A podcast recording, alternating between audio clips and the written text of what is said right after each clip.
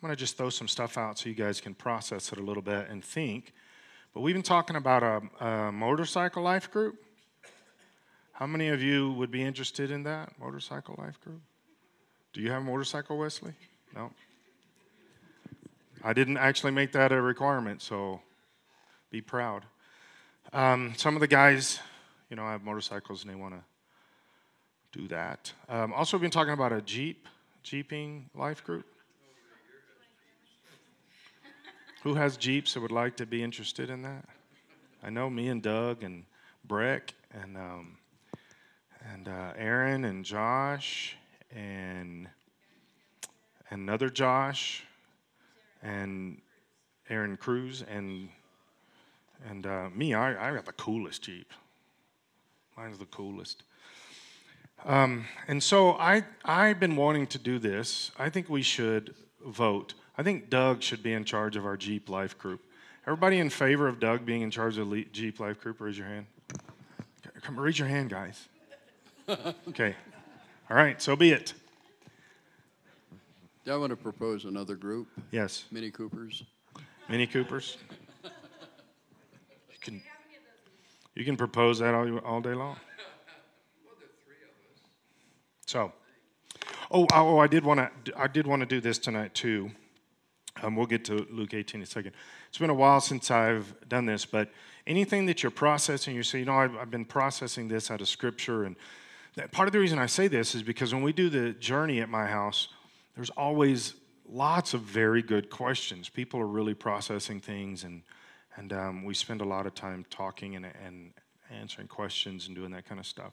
And I try to do that every now and then on Wednesday night. But, but uh, so tonight, um, do you have anything that you've been thinking about scripturally or processing? I don't, I don't care. I don't guess it has to be from the Bible. What's going on in your life? Russell. Can you talk a little bit about the red heifers that just arrived in Israel and uh, in Leviticus? I mean, because it seems like, I mean, I've read Leviticus about the red heifers and the purification and everything in the third temple, but they seem to add a lot more to it, and I just yeah. didn't know how uh, what your perspective on it was. You mean they add a lot more to the whole sacrifice and all yes. that? Yes. Yeah. Uh-huh. Um, so this is this is kind of interesting. Um, so, so let's back up just a little bit before we get to the red heifer, so we kind of have some context. But um, this is this is prophetic about end times. It's actually uh, it's actually more. Uh, Jewish tradition than it is prophetic, although there's some prophetic too. But has to do with end times, has to do with the sacrifices. And, and I've actually been talking about this some. I need to make sure that we, we need to put this on the church website or email or something to send it out because I keep forgetting to do this. But I've been um, part of this group that's, um, we're doing a, um, we're doing um, a, uh, a video like a podcast uh, for na- uh, churches around the nation, and there's there's it's become hundreds of pastors and churches around the nation that are not around the nation, around the world, that are part of this thing. And and I, I speak at this sometimes. Um, it's it's part of Joshua Nations, and uh, Billy that goes to the church here. He's part of that. In fact. Um, I just found out Vili. How, how, many of you know Vili? Okay, good. Um, Vili is from South Africa originally, and um, and then he he, try, he tries to be at church as much as possible, but he's in foreign countries. He travels a lot with Joshua Nations. But his father, who everybody on this, there's hundreds of these pastors, Africa, South America, all kinds of things. They all call his dad Papa Bomer because his uh, uh, last name it's German Dutch Bomer, and so he's coming into the states and so i'm going to have him speak for us in december. I thought that's that's going to be kind of exciting for me because I, I, really respect this guy. I think he's an amazing guy. But um, but we've been teaching on end times. We've been teaching on eschatology and stuff and then this is sent out. It's also part of their website but it's sent out to a lot of people. In fact i didn't realize how big the the group was but there's a group of us there's there's about four of us five of us sometimes that uh, we just sit around and, and, discuss the subjects, this eschatology of the day. I mean, of the night, what we're doing, and then we, because there's different views. You know, this guy's view, different things, and we don't. We try not to like override each other, but we'll we'll say whether we agree with that or not, and then scripturally explain why or whatever. And this is being sent out all over the world, and it's actually getting quite a bit of traction. There's there's apparently hundreds, even thousands of pastors around the world that are catching this, having it sent to each other and stuff like that, and, and paying attention to our eschatology. And uh, which I like. I, I like to discuss eschatology. I like to, to go through this stuff. And I do like the fact that there are different views. One of the guys in our group, he believes, I'm, I'm a pre tribulation guy, and he believes in um, three tribulations pre, mid, and post. All three. And I'm like, no. But uh, but he's got interesting stuff of how he approaches it. And so that's you know he's one of the panelists that we do that we have on there. And so so with all that said, that's the advertisement for that. I'll, I'll try to remember. I'll try to remember to send that out, a link to it, or uh, maybe maybe on my Facebook or church Facebook or something like that, because you can go and watch them all. but the so so one of the things that has to happen at the end time. This is out of uh, Ezekiel. Um, 36. Well, 35 kind of comes into it, and then Ezekiel 36. Uh, there, there, there's certain things that have to happen as the end times get closer, and uh, and some of those things are already happening. But there's a few things in Ezekiel that have not happened. One of the biggest things that has to happen, and this is not just in Ezekiel, by the way, it's also in Daniel, but but there there has to be the rebuilding of the temple. Right? You have to have um, the temple because th- th- this is where the Antichrist goes at the three and a half year mark. He goes into the rebuilt temple, and um, and that's where he he um, declares himself to be God, and this and he stops the sacrifices and everything. And I and I read an article the other day. Now this is this is important. We're going to kind of blend two thoughts together. This is kind of important. I was reading this article about how you know the the end the end time sacrifices in the temple. Once the temple's built, and the end time sacrifices, even though these are Jewish sacrifices, it's it's still shouting out that Jesus is the Messiah, which which it can't be anymore because Jesus is the once and for all sacrifice. But but um, these sacrifices are for are for this was the content of the article. They are for the church, and this is this is important for the church.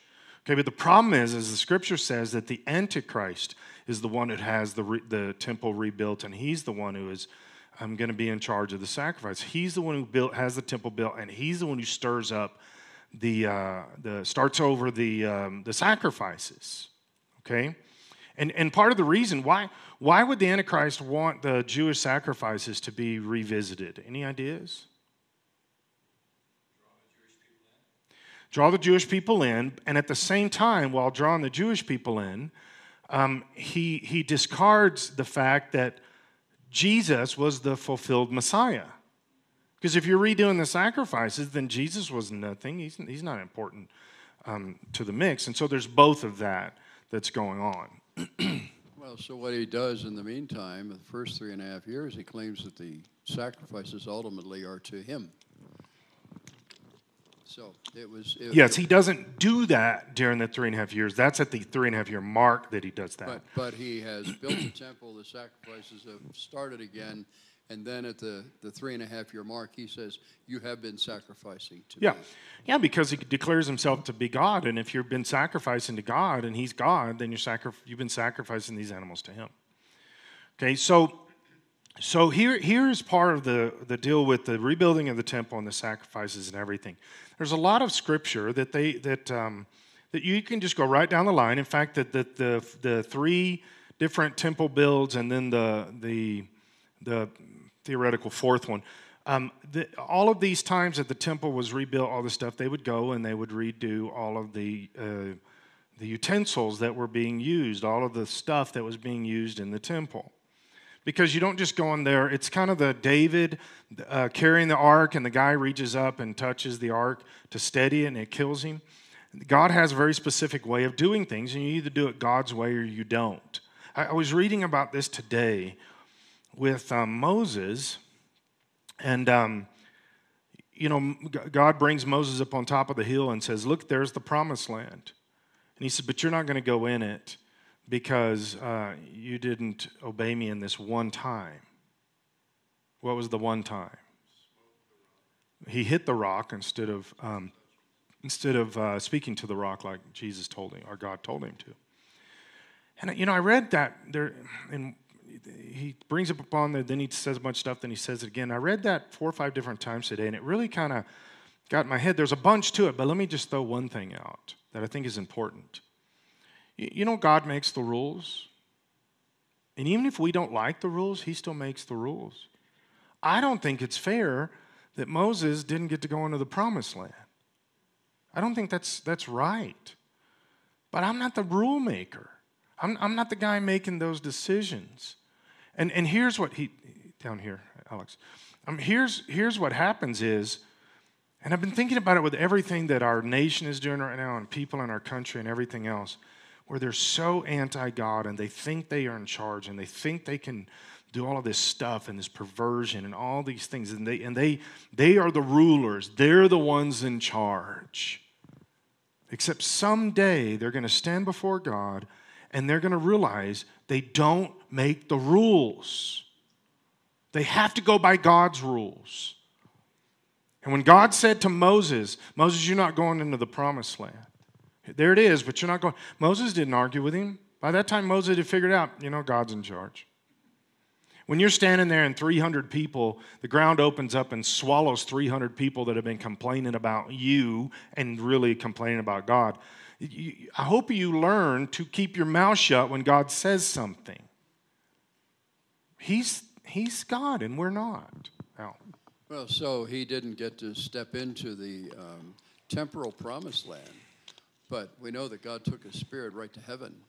So, Yeah. I, you know, I, I suspect that once he was there, it hardly made any difference to him. That's what I was thinking today as I'm reading that. He's looking out over the promised land, and God says, You're not going to be able to go in there, um, but I'm going to take your life. And I'm thinking Moses is like, Okay. Because that's kind of a long, rocky walk down this hillside into the promised land. Why don't we just stop at here? I'll look at the promised land from eternity. I mean, I, I kind of, you know, there is a, um, there is a, a, different way of looking at that, I guess. But, but, um, but when you're the one standing on earth at the time, that always doesn't seem that way, especially when you've been spending, you know, for decades and decades trying to get to that promised land and get people into it, you know, kind of thing. But, but um, you know, God is the one that's in charge. So let's go back. So, so we've got the utensils, God makes the rules, He does all this stuff. So then they're trying to follow all God's rules because they feel like this is my supposition, okay? This is, um, this is me positing this. I, I, I think it is so easy for us to get caught in the trap of if we do all the church stuff just right, then God will have to do something. God will have to hear, God will have to listen he will he'll have to go by whatever. And so the Antichrist is the one who has the temple rebuilt. He's, he has the sacrifice start again. Well, those utensils are already made, and they're sitting in Israel right now. Lots and lots of utensils that are made out of gold, all this other stuff. They've been, in fact, I remember the first time I really heard about this. I was probably early teenager. And, um, and I think my mother had been reading something and she was talking about this. The utensils are already there. Um, all we have to do is have the, the, um, the building. Well, then every every every now and then they'll have a uh, there'll be a, a, heifer, a red heifer that is born that has to, that you have to use according to the rules of how it's all designed. The, the sacrifices. This red heifer has to be the one that is sacrificed, and it can't have a blemish. There's all kinds of things that go along with this red heifer. The fact that even, it's even red um, is not a normal thing for it to be born that way. And, uh, and so this is the way that, the, that uh, the Jewish people, and then therefore the world that's paying attention, does this is when you have a lot of these heifers kind of born at the same time frame, everybody starts picking up their ears. You know, oh, well, is that another, is there a sign there? Is there something? Um, is, that, is that Jesus coming back? Which, by the way, I told you guys, the rapture is going to happen what? Four days? Four days from now? Um, you know, I know, I, I know, you know, people are still processing that message from a few weeks ago, but I really do believe the rapture is going to happen during that um, Rosh Hashanah time frames, two and a half weeks. I do believe, not this year, not. I don't mean I'm not saying not this year. I'm just saying I don't know what year, But I do believe it's going to happen during that time frame. Yes, Al. Well, this is a Shemitah year, and this is the end of the of the month, the Elul, uh, and that's when God wraps everything up in terms of um, possessions on the earth. Um, so why not? This is a perfect time.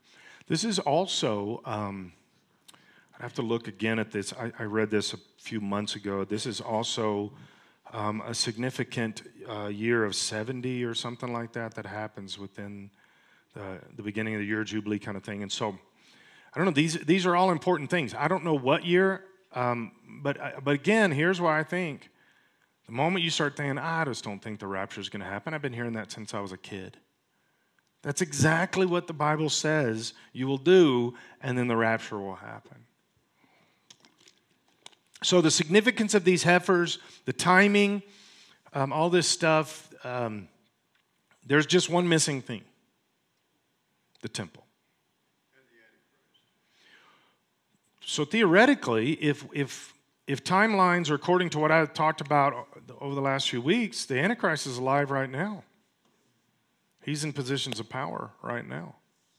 Now, we do see from Daniel and from Revelation that he's going to come from obscurity into great power quickly. So, so he may not be a world shaker yet. He may not be on the world scene yet. Depends on how long we have to go. But remember, I was talking about that 70 to 80 year time frame, and we're in that time frame. If if I'm right about that and those things match up, then he's got to be a, a, an adult in some kind of position of power or something right now, somewhere. Alex? Um, oh, Ian. Uh, so does the temple have to be built or established? Like, can a building just be dedicated as the temple, or does it have to be physically built? Well, it has to be built according to. If you go to Ezekiel, uh, chapter thirty-nine, it gives the exact dimensions of the of the building. It has to be built according to that exactly. Um, so yeah, it can't unless there's a building exactly like that. But even that wouldn't work because the potential of it being exact would be very slim. Plus, it has to be a certain place. It's not just that it's built, but it has to be a certain place. Shall we? So, do you think is the Dome of the Rock on the Temple Mount is that the accurate location? Do you think, and how do you think that will go away, like an earthquake or something? Okay, so let me unpack the first part of that. Um, I have read for, for well over a decade now, close to 15 years, I've read a bunch of stuff. And while I was in Israel, I actually looked at some of this stuff. That, um, and, it's, and it's very credible stuff. Okay, um, guys like um, Benjamin Netanyahu and stuff like that have actually looked at the evidence and said this is legitimate, could, could possibly be. Um, I, I don't know. I'm not, I'm not saying this is my opinion. I'm just saying it just looks really credible. That the Dome of the Rock is not the actual place for the temple. Okay? That it's actually down in what's called the Old City of David, which is, which is um, actually in across the fences and the wires of occupied Israel right now. Barely. It's not too far, but it's right in. Um, who's ever been to Israel? Have you? Okay, so when you when you want to go to Bethlehem, you realize Bethlehem is a few blocks. Okay, it's not. You know, before I went to Israel, I was I looked at the map, but you don't realize how small Israel is.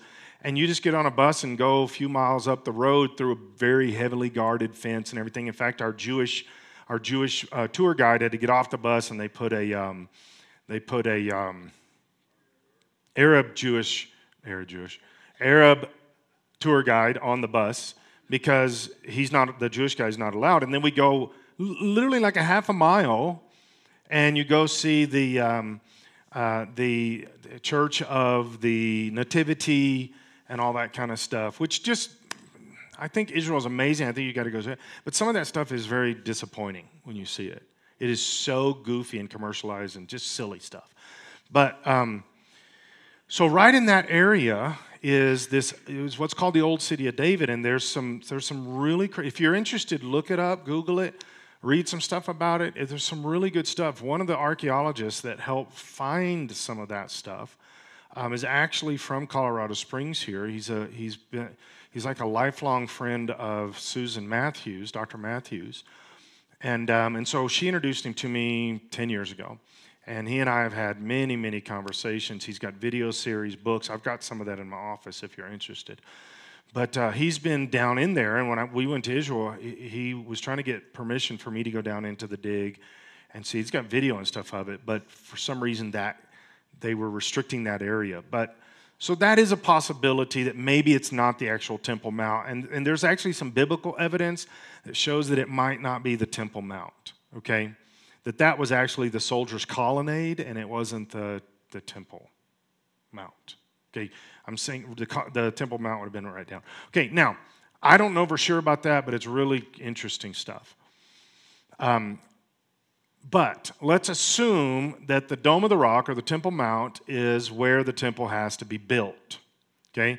I've seen some stuff just recently, and this was out of Israel, was in the Jerusalem Post, that's talking about um, that they could build right beside the Dome of the Rock and it would still get the job done. And so we're, you know, everybody's in negotiations to build the temple right beside the Dome of the Rock. Let, let me help you out in case there's any confusion. No, they're not. They're not in negotiations about that. The, the Arabs are never going to let them be put that temple up against the Dome of the Rock. It's not going to happen ever. Not going to happen. Um, plus, who who owns the land that the Dome of the Rock's on? Jordan does. Israel does not. Now, let me say that different. Um, Jordan is in charge of it. Nobody owns it because of, of international law or something like that, but Jordan is in charge of it. Um, and that has changed at different times in history, but right now Jordan is the one that's in charge of it. And, um, and so anytime you see things going on with the Temple of the Mount, everybody gets upset and all this kind of stuff. The, the, the Dome of the Rock has to go away and the Jews, if, if that's the right place, they have to build it on that spot where the Dome of the Rock is. And there's never going to be a cooperation where you have the Dome of the Rock and the, and the it's just not going to happen. That's the Hatfield and McCoys. They're not building together, okay? Now, um, with that being said, what are some possibilities of how the Dome of the Rock gets gone? Um, I've seen one of the best things, and I think this comes from Scripture, but one of the best ones is a book that he talks about them. Joel Rosenberg wrote. It's fiction, but he talks about this. And he's talking about Ezekiel uh, 37, 38, 36, 37, 38, 39, those four chapters right there. Okay? Um, it's great read, wonderful read, very biblically powerful, but it's fictional. And he's talking about, okay, so Ezekiel 38 talks about uh, Iran and Russia and then these other Arab nations um, that come down into, um, and Egypt is not one of them, that's interesting. But they come down in to invade Iran. Just read, read 38 tonight, read 38 and 39. It's all written right there. Um, they come down in to invade Israel, Iran, Russia, and these other groups, and they're all named in there. They come down to invade Israel, and as they begin to go into Israel, um, God destroys them, obliterates all their armies, and the scripture says that those that the bodies, the corpses that are um, that are laid out in the fields are there for months and months. And if it weren't for the wild animals that God sends and the wild birds that God sends to eat these um, people, that it would, it would, it would, they would never get rid of the bodies. There's so many hundreds and hundreds and hundreds of thousands of these military people. And, and it says it destroys all of their leaders, all of their uh, generals. Well, Joel Rosenberg writes in his book that he shows that um, that asteroids, meteors, and this actually uh, scripturally from Book of Revelation could be what happens here. But the asteroids come and destroy all of these city centers, and one of the things that it takes out the, the, the dome of the rock. Okay? The world's in chaos. All of these Arab countries no longer have armies because they were they're killed. They're all laying right there in front of the Israelites, but the Israelites' army is still intact. Well, now all of a sudden, they want to negotiate. Right?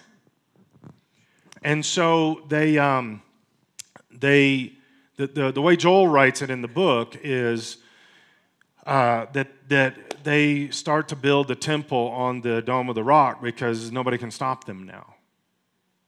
Now, the Bible does say all those armies are laid out there, so there's some legitimate, even though that part Joel is supposing and are, um, are uh, presenting that as an option, we don't know for sure, but that seems very legitimate because uh, there's no soldiers now in any of these Arab countries that had combined forces to attack Israel, but Israel's still standing strong. So they just say, well, we're just going to build the, the uh, temple. And the, and the way that the book says it is all these asteroids that Revelation talks about takes out all these um, city centers and governments and all that kind of stuff. All of those, those countries that were fighting or were going to attack takes out all of their government, city centers, presidents, leaders, all that kind of stuff.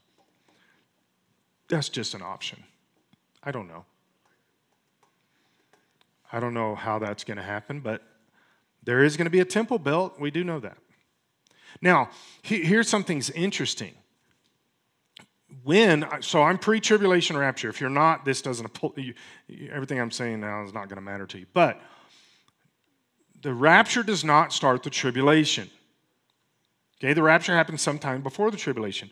The signing of the peace treaty with Israel and the world starts the tribulation. I believe that there's going to be a space of time, like months or, or maybe a year or two or something. I don't think it's going to be huge, but I think it's going to be long enough for certain wheels to, to turn and things to happen. The rapture happens, and then um, you've got all this other stuff that goes on, potentially even that battle in that space, that time, and the and the building of the temple. I believe the building of the temple happens after the rapture, or the start of the build of the temple, because the Antichrist has to have enough power by that time. And you can read how the Antichrist does this out of Daniel and out of Ezekiel, how the Antichrist gets his power and his authority, some by um, lying, some by his personality, some by threat, all this other kind of stuff. And then the temple starts to get built, and then they start the sacrifices, and in the three and a half year mark, the Antichrist stops the sacrifices and declares himself to be God. So, all right. Anything else about that? Questions? I don't think it's a scary thing, but it is a sobering thing. I think you should read um, those, those four chapters of Ezekiel.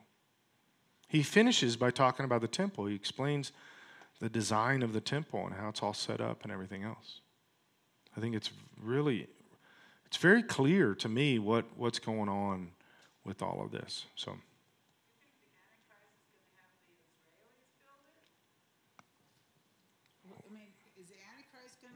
Say, say that again. The, if the Antichrist is the one who rebuilds the temple, who are the people that rebuild the temple? Well, it'll be the Jewish people because they're the ones going to be doing the. They're going to build it according to the biblical specs. They're going to have the the stuff's already sitting there waiting. The heifers are there waiting. Everything is waiting. The Jewish people are the ones going to be building it, but but um, the Antichrist has somehow convinced the Jewish people that they need to follow, follow him. And he's also, at the same time, either right immediately after or right before or something. So, so, the first part of the tribulation could be the building of the temple. It doesn't say the temple is built um, by the time of the tribulation. It could be in that time frame or even start afterwards. But here's an idea. This is just something I've thought about over the years. If you're the Antichrist and you're trying to sign a peace treaty with all the world that's against Israel, one of the ways you could bring Israel to that table is to say, How about we let you build your temple if, um, if you sign this peace treaty? I mean, they've been wanting to do that for um, since Nehemiah. Um, they, and then, since it was destroyed in 70 AD, so 2,000 years they've been trying to do this.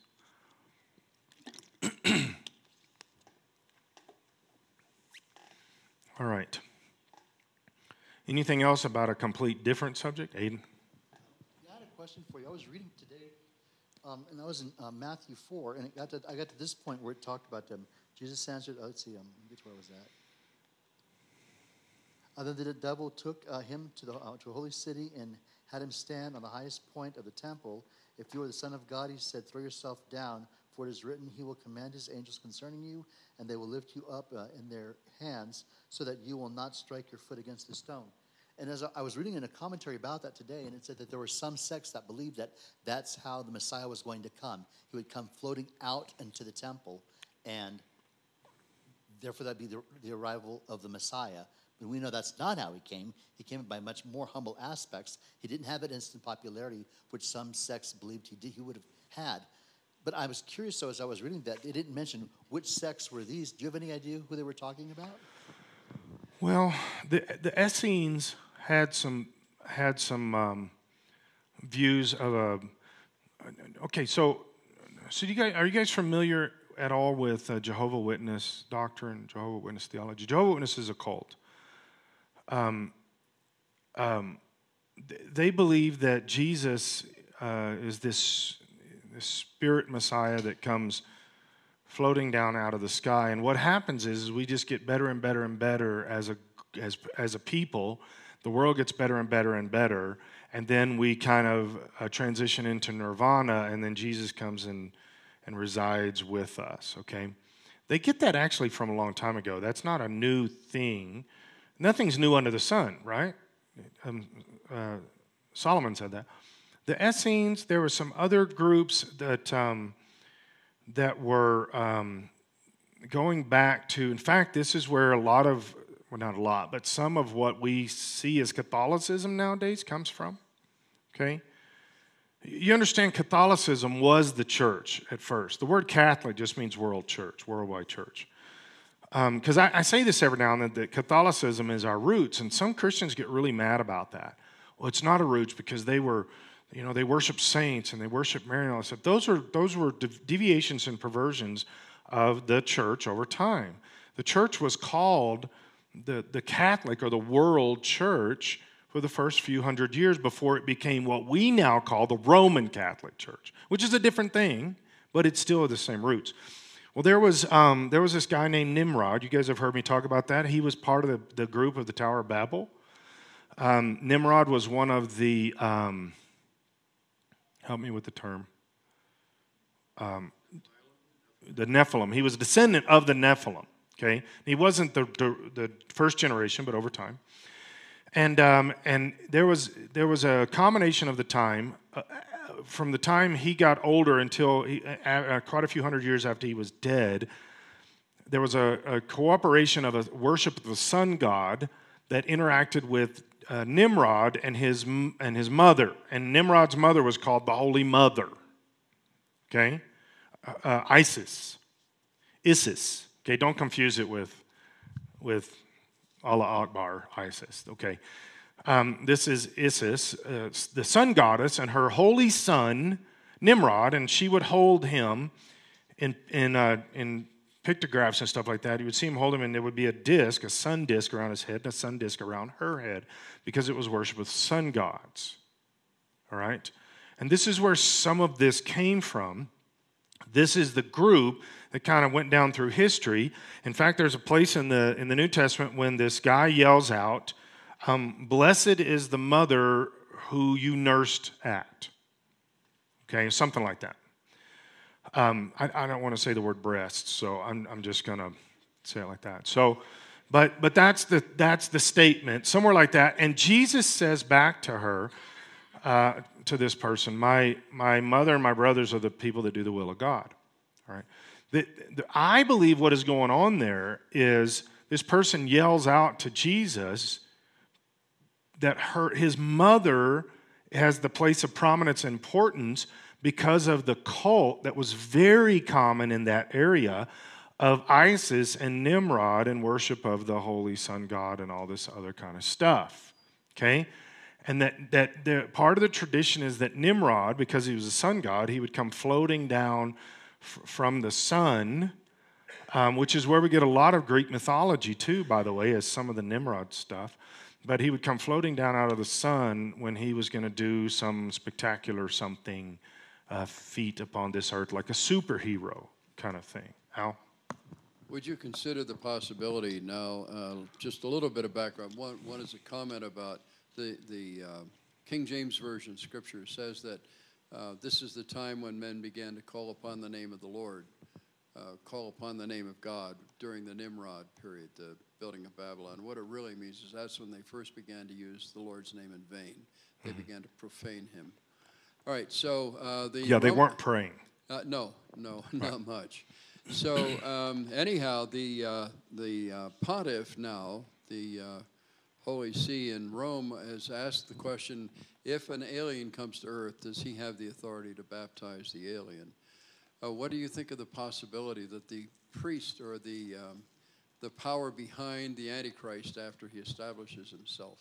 The, it is, talks about a second, in, and I can't quote the scriptures in Revelation where he talks about the, the power behind the beast uh, comes up out of the sea.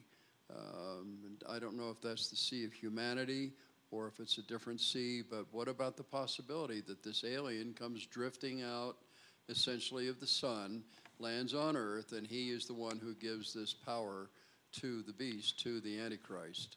Um, So, so the uh, uh, um, so the Quran talks about the Islamic Messiah, and it uses language kind of like what Aiden was talking about, and kind of like what you're talking about.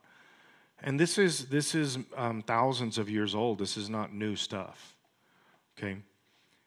Um, I've been saying forever that I think the reason that aliens get so much traction in our plan, in our media and our planet today is because Satan is going to use that as a way to, to explain the rapture. Okay? Plus, the power that's given to the beast, I mean, that could, you're, you're going to have to have something. You know, here's a couple of things.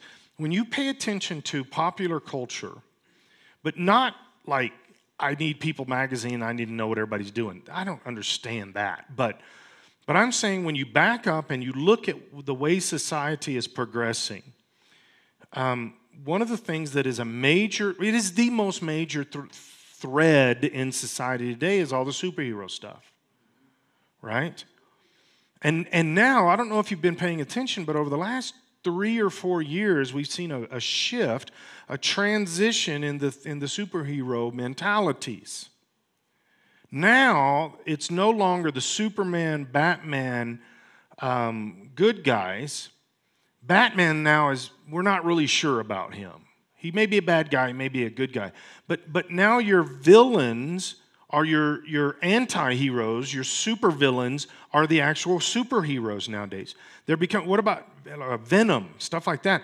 We're seeing a major shift and a transition. And when I look at this stuff, to me, that kind of tells you Satan is always playing and he's, he's always trying to set us up, manipulate us. And I think he's developing things that, that will help um, society at large have a mindset for certain things under certain circumstances so that we will embrace them. Things like aliens. I think Satan is setting us up to want to embrace this, these kind of mindsets.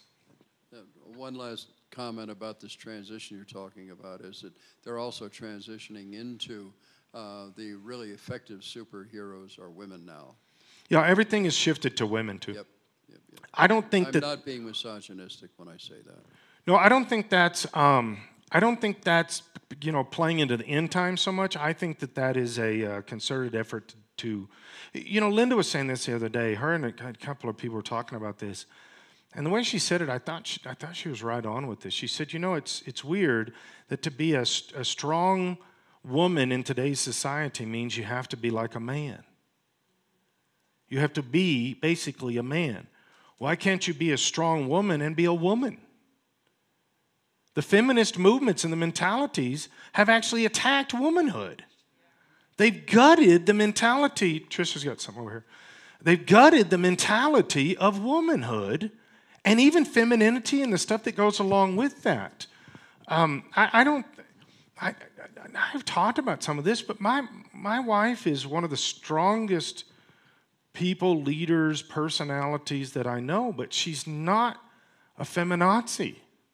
She's very feminine. She's very uh, womanly ish. Um, but, but she's a strong person, a strong woman, and a strong leader. Why, why don't we celebrate those kind of things in today's society? To, in today's society, to be a, a strong woman, you have to be a, a butch. You have to be a lesbian. You have to be um, able to beat up men, or you're, or somehow you're not a strong woman. I, I, to me, if I was a woman, I would be shouting out, "Wait a second! You don't have the right to take away who I am so that I can be what you think I should be. Trish?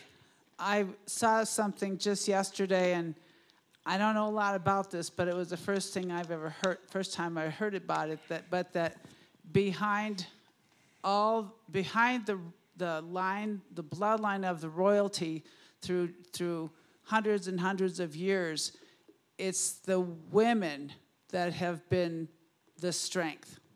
Um, like Elizabeth's great grandmother was was the strength behind.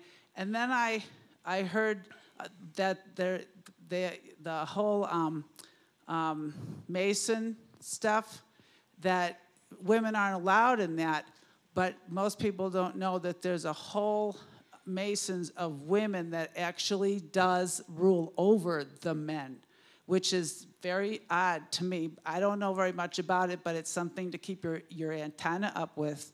But the other question I was going to ask you is what are Ashkenazi Jews? I heard that they're like fake Jews or something.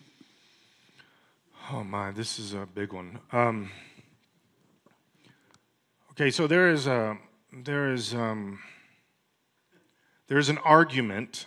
I, I don't think it's legitimate, but but there is an argument right now that the that the uh, Jewish people. So all of this. This is part of. By the way, the strongest part of this argument comes from the church. This is part of replacement theology that says the church now gets all the blessings and the rewards biblically not the Jewish people. So when God prophesies about all this stuff about the Jewish people in the Old Testament, modern day replacement theology, which I, I believe is demonic, I don't believe it's biblical, says that the Jews are no longer God's people. Now it's the Christians. The Christians are now, they take over all of the blessings and all the positions of responsibility, authority, or, or promise, or whatever that the Jewish people have. Guys, that's not what the Bible says. The Bible says the Jewish people are God's people, and we're grafted in. Okay? If you're not Jewish, if you're Jewish, then you're the guy.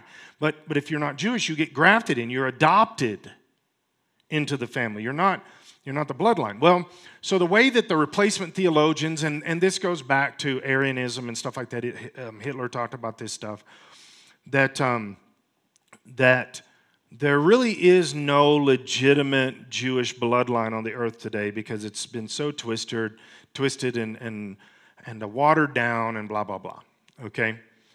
Um, which is just not true. But that's, you know, that's the argument. And then if you ever hear a term um, uh, called the Edomites, that's part of that's part of that mentality. And this and this, I the best I can tell, I think this is a pushback against some of that kind of stuff. And and, and everybody's always trying to say. Um, we're the, the true people of God. We're the true Jewish race, or we're the true. Even even the Muslims have that um, that we're the true uh, people of Abraham, is the way they would say it, right? Um, I sat, I think I've told you guys this, but I sat for uh, three or four years talking with this um, Muslim uh, cleric. He was from Pakistan, but he was here in Springs and he was writing a book. The book's finished, it's on my desk. I mean, it got printed in, in Pakistan, but I was the, the uh, Christian um, apologist for the, for the uh, book. And, and he would explain how the Jewish people were not really the Jewish people. And he had all this stuff that says they're not the Jewish people. And, and we would sit for hours about this. And then I would say stuff. And in the book, he would take like a two hour conversation and put two sentences in there from me. And uh, he, he quoted me proper. He never misquoted me. I was, I was but it was kind of thin compared to the big picture. But he was adamant about that, that we are the people of Abraham, not the Jews. The, the Jews are always going to be the ones attacked. The Jews are always going to be the people in the sights. They're, they're, the, they're God's people, and that never changes. So um, there are three basic uh, representations of Satan. Uh, one of them uh, was um, Dagon. One, another one was what was the one that the that the Jews threw threw their children into? Molech. Molech, and then there was another one and the other one was a female, and I don't know the name of her. But she was also known as the god or goddess of chaos. And chaos means confusion. And what is going on in the earth today is that everything that we know to be true is being confused into something that isn't true. So that what we have now is that this is the, the goddess of chaos, is, or, or Satan as that, is spreading chaos across the earth so that people who don't have a foundation like ours, don't have a, a kernel of belief, will believe this, this confusion. And they'll say, well, oh, well, all right, sounds good to me, so it must be okay. Um, chaos is the word. Yeah, yeah. When you don't have truth, you know the the understanding is you'll fall for anything, right? Well, and that's that's what we're seeing happen. Is and I don't, I just really don't get it. I see such just blatant believing lies. Cho- choosing, voluntarily saying, I know it's a lie, but I'm going to believe it anyway. I'm going to believe this. It really is. I, I know I say this often, but I'm not trying to, this is not like a little word game or something that I'm doing. I really don't understand how people can look at something that is so blatantly true and say, I don't, I'm not going to believe that. And we're seeing this all over the world. We're seeing it in, in, in, in just crazy ways. So, so, with everything that we're looking at with end times and some of this other stuff, um, what, is, what do we do? What do we do? What's our responsibility? Okay? That's, that's a big one. Tell other people. There are so many people right now that are so confused and so upset and, and um, they just they really don't know they really don't know what to do they don't know they don't know how to parent their their children they don't know this I, I, get this stuff all the time where people will act angry and they're like, yeah, well, we've got the rights, we can do this. But then they'll come to you later and talk to you and ask questions about this. Well, how bad is this in the schools? Or how bad is this about this? Or what about this uh, issue over here? Or it's, it's, it's amazing to me how that, how people are so hungry and needing truth. And they're needing somebody to care. There's such a void out there right now that they, they just don't have people that care. That's not a that's that's not part of our our that's not part of our, our country and our culture right now. People aren't caring about each other. They're at each other. They don't trust each other. They're, they're with, you know, the vitriol of, of, of uh, politics and then the vitriol of, of race that has been reignited by, I believe, Satan. But but race baiters and all this stuff and the vitriol of, of people hating the cops. The vitriol that's going just, just going crazy right now. Nobody trusts anybody. Everybody's against each other. People are needing they're, they're hungry for and needing somebody to care and then somebody to talk to them and give them some some basic direction. Um, it, it's everywhere. Everywhere i go i see that. Everywhere i go I do all these political things and speeches and town halls and everything. But 90% of the conversations are people coming to me and, and saying, Well, you're a pastor. What about this? Or what about this? Or can you pray for me about this? And I get up and I do my stuff, and, and, and, I, and it is very, I talk about the Bible, I talk about God and all this other stuff. But, but the, the biggest issues are not the political ones, it's their soul. It's, it's, oh, that Russell. Um, just you talking about that, like I feel led to go ahead and share this. Um, my younger brother was the one who overdosed back in May, and he was hospitalized. And um, finally, listened to us, and we got him into a teen challenge center, and it's in Wyoming, and his life is just completely different. Um, about 10 years ago, my dad lost his job and started a new one in North Dakota. But during that time, between the jobs, um, he started watching this documentary on the Pine Ridge Reservation in South Dakota, which that's the Oglala Sioux tribe. I've been there. Um, yeah, and about uh, substance abuse and, and things like that. And he began praying for um, the people of the Pine Ridge Reservation. And then he got his job in North Dakota, and he was pretty excited because he was closer to them um, and continued praying. And over the years, like little things have kind of come into place. And all this time, we've been praying for them too. And we thought it was going to be my dad reaching out to these people.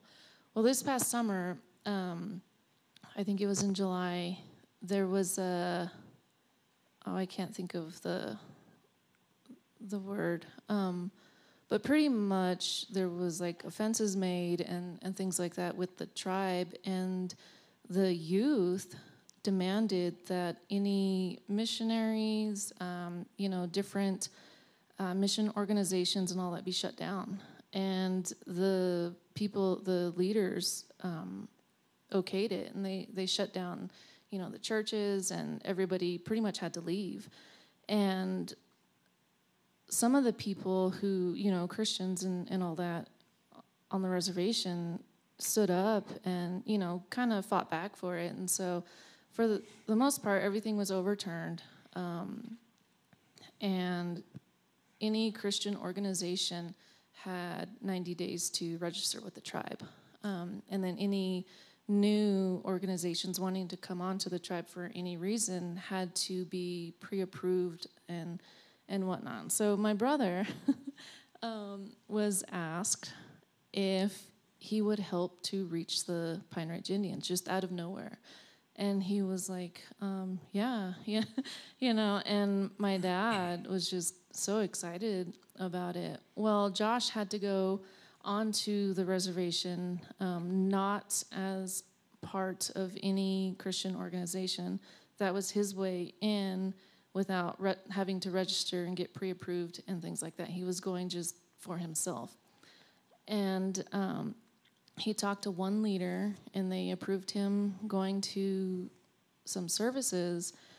And Josh was telling me that the people are hungry. And so, like, he was warned Yeah. that this was the enemy's territory. And you see so much of the substance abuse and and things like that. And um, I know like any kind of spiritual stuff can get pretty uneasy and things like that, but I I hate I hate it when it's Native American stuff. Like it's it's so creepy. But um, we've been praying so much, and Josh went to like a packed house service, and the the gentleman there was telling the people like we had no idea who this man was. We were told a man was coming and he had a word for us and they've invited Josh back. They want Josh to to go to different um, events that they're having. They you know like there's going to be revivals and things like that and um, they they've invited him back because Josh um, has been there. You know, Josh was literally on his deathbed from overdosing on drugs and alcohol. And he has finally turned his life around. And not just that, but listening to what God has for him. And like I said, we always thought it was going to be my dad to reach these people, uh, or not to reach them, but to, to go there and, and to be the one. But Josh has been in their footsteps. He knows what they're dealing with. And not only that, but the people don't trust um, non Native Americans. Um, dealing with government, um, Native American history, and, and things like that. And so, for it to be another Native American going on and not preaching about, you know, the white God is what they call it all the time, but for Josh to speak the truth and things like that, and to just encourage us, you know, to Yeah. be sensitive to those that are hurting and to be able to speak the truth, you know, without fear and things like that. Because yeah, people are hungry for the truth. And Josh said he could tell. He's like, people were just relieved. There were family members coming up to him asking if they could, if he could talk to their family member who was going through drugs, alcohol, you know, things like that. And so um, he said it's pretty neat that there is hope there, but to you know to keep praying. Yeah. Yeah, at the at the end of the day, all of this stuff we're talking about, guys, it comes down to this. Jesus really is God over everything. He is. It's it's not something we have to wonder about. Jesus is God. I've been talking to our, our pastor in India about this, that he has the power and the authority of the Holy Spirit to be um, to preach God God's authority over the Hindu gods in this village, and this is also a Muslim area too. So, to, to to not be afraid to explain that Jesus is more powerful than Islam, that Jesus is more powerful than Hinduism, and and he's getting pretty excited about this as as he's seeing people um, wanting prayer, God's touching their bodies. Um, there are people that are coming to church. He, he, he, he shows the Jesus video in, in Hindi and in Bengali. Bengali is the language where they're at. And, and uh, people get excited about this because they recognize. We were talking about this some Sunday night at, at my house for the journey, but people in countries like that, in situations like that, recognize spiritual things quicker and easier because they haven't been Americanified. We, we have such a sanitized American Western mentality approach to the gospel that it's difficult for us to see the supernatural and the hand of Jesus. Um, we can read something in Scripture, but it doesn't. We don't directly apply it in a mental context to us. Uh, we, we, we, you know, we we take the promises or whatever, but the actual that Jesus would do stuff. But in these settings, they do, and so I, just I just think that it, right here in the United States too, there are so many people that are so completely um, no knowledge of Jesus Christ, none, and we have the ability to say to them, Jesus is bigger than the stuff you're dealing with. Jesus is bigger. He's more powerful. He can do anything. But, but part of what we have to combat, and, and I know this, I don't know how to say this any differently, but part of what we have to combat is the message that the church gives out every week. We have to combat that, that it's not just marshmallows and whipped cream and, and let's all just get along kind of thing. No, there's a battle going on for people's souls, and there is sin, and there's darkness, and there's evil, and Satan is trying to destroy, destroy starting from the womb into the to the elementary schools satan is trying to destroy and kill and take these kids out and take adults out and and completely um, emasculate humanity, men, all kinds of things, so that he can win. He's not just trying to, he's not just trying to keep people from going to church. He's trying to destroy their soul. And, and we got to kind of leave some of the church fluffiness behind. I, I know I say this a, lot, but it's been a while since I ranted about this whole. But you know, we put so much emphasis on certain things in the church. And if you ask somebody that grew up in the church and you ask people that are, are ministers in churches, if you say, well, what are the two or three most important things for church? They're going to say things like a cool band and, and lights and cool facilities and stuff like that. But, but you go down to you go down to the, the gas station and ask the guy standing behind the gas station if he's not if he's not a churched person, and you ask him, what do you think the two or three most important things? If you were going to go to church this weekend, what do you think the two or three most important things? And it's not going to be even in the top 10 of the things that most churches spend so much time and energy constantly trying to get. They're going to want real, they're going to want power. If all of this is real, I want to see Jesus speak to me. I've had people do that, especially when I was in the Navy. I'd be on a Navy ship and somebody would hear I was a youth pastor or something. And then in the galley, somebody'd come up to me, Hey, so you, uh, you a preacher? Yeah, you, you like one of them charismaniacs? I'm like, I, probably, I don't know. Yeah, sure. And, um, and say, Okay, what's God telling you about me right now? I hate when people did that. I'm like, but, but it's an easy answer. What is the, what's the answer? Jesus wants you to know him. He didn't speak to me especially about this guy, but I know that's true, right? But I've, I've seen stuff like that all the time. People want spirit, they want something, but they want power. They want something that's bigger than them, and then they want truth.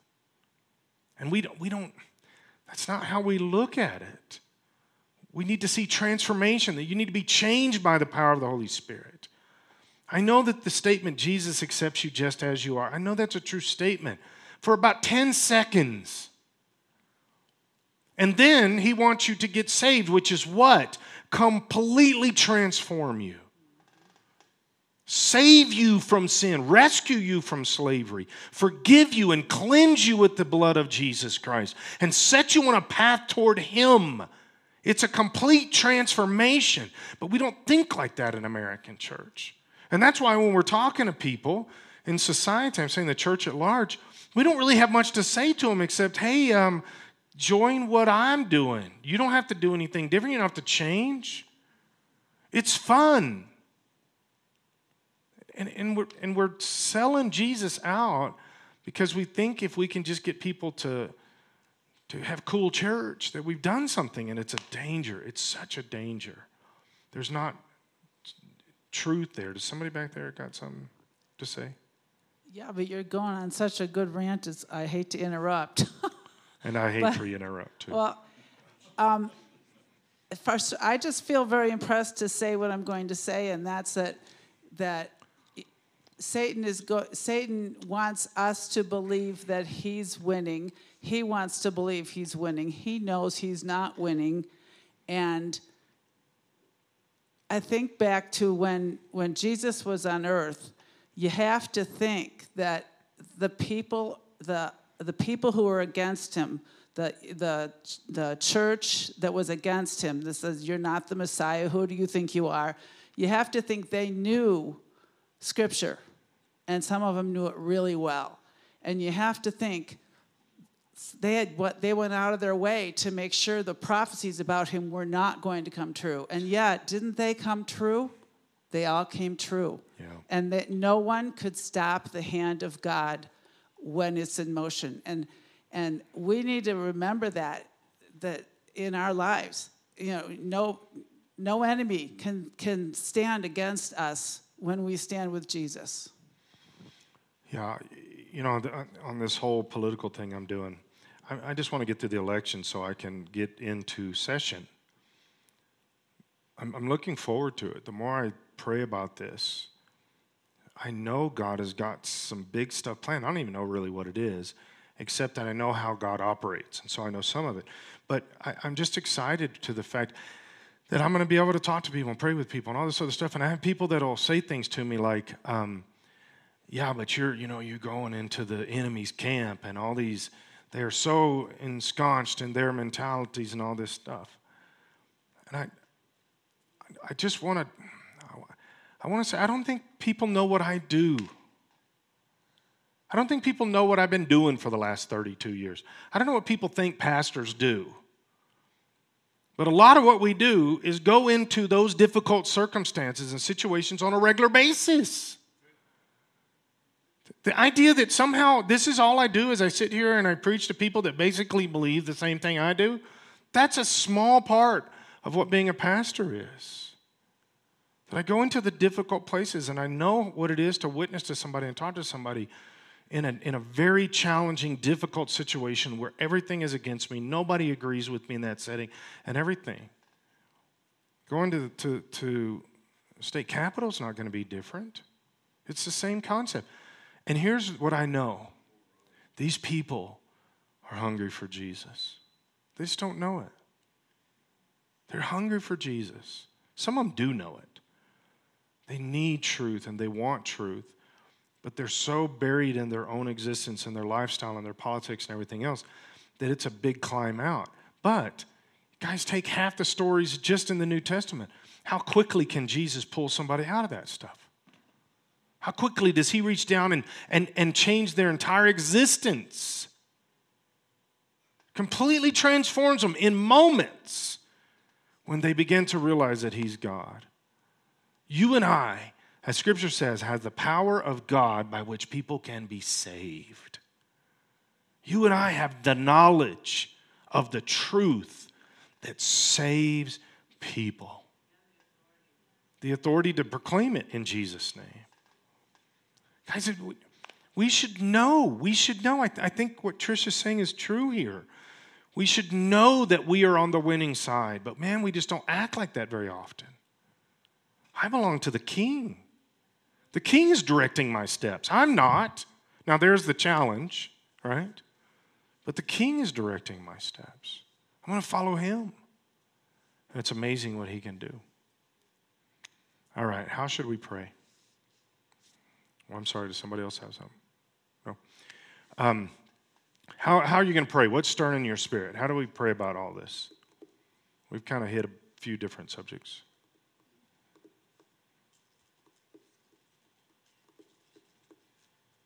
How many of you have downloaded your app and are praying for the people in your neighborhood? Good. Do this. Do this. Do this, guys. Do it. All right, here's some things. Lord, keep me focused on you. Psalms 91 A thousand will fall at my side, 10,000 at my right hand, but it won't come to me. I'm going to keep my eyes on Jesus, keep my eyes on the path. He's ordered my steps one step at a time. Keep my eyes on Jesus. What is it? Um, Hebrews 12. Keep my eyes on Jesus so that sin will not easily trip me up. Keep my eyes on Jesus.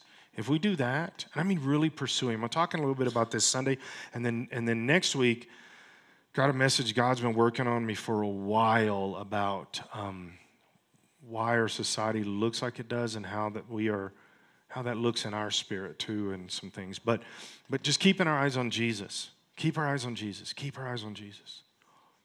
And you'll be amazed at what He'll do. He'll bring peace and direction, purpose.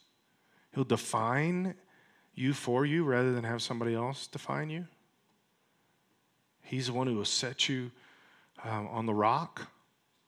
You know, the hinds feet in high places kind of thinking. What is that, Proverbs 5 or something like that, I think. But um, he's pretty big. He's pretty big. Let's let him be that. Let me pray. Lord, we, we submit ourselves to you right now. This is you. This is your moment, Lord. That you just do what you want. In my mind, my spirit, do what you want. That God, we know, we know the, the end is approaching. We understand. We can see the signs of the times. We know things are not going to get um, better. But Jesus, we do know that you are still in control and that people are going to get saved. And that's, that's better than better. So, Lord, we submit our minds, our mouths, our lives to you. We submit ourselves to you. That you be in charge, you be the king. That we'll follow you, we'll listen to you, we'll do what you desire. Uh, to the best of our ability, God, help us. Help us with that. Convict us when we're off base. Draw us in close. God, help us to, to just trust you, to have confidence, not to be scared, not to be afraid, not to be anxious or nervous or all the things that Satan wants to do, not to have fear. Lord, we stand against any kind of manipulation, control, destructive mentalities that Satan tries to do. Lord, we belong to you. Give us that confidence. Put that deep in our spirit. I belong to you. This is, you are God. You have made today. You have made me. You have made the, the planet. Lord, help me to see that you're in charge and not to waver from that. And Lord, there's so much stuff coming at us from so many different angles, even, even biblical stuff, just coming from every angle. And, and, um, and a lot of this stuff just isn't from you. So, God, help us to have discernment, to see it, to understand, and to walk strong with you in the name of Jesus. We commit ourselves to you. In the name of Jesus, we pray. Amen. Um, you guys have told me that you want me to tell you when things are happening um, politically. There's an event here at the church Friday night. Uh, we're, we're strongly reaching into the Latin community, um, but you're welcome. And there is an event, I saw some flyers out there in the foyer. There's an event having to do with those flyers that you can look at also. That's it. See you.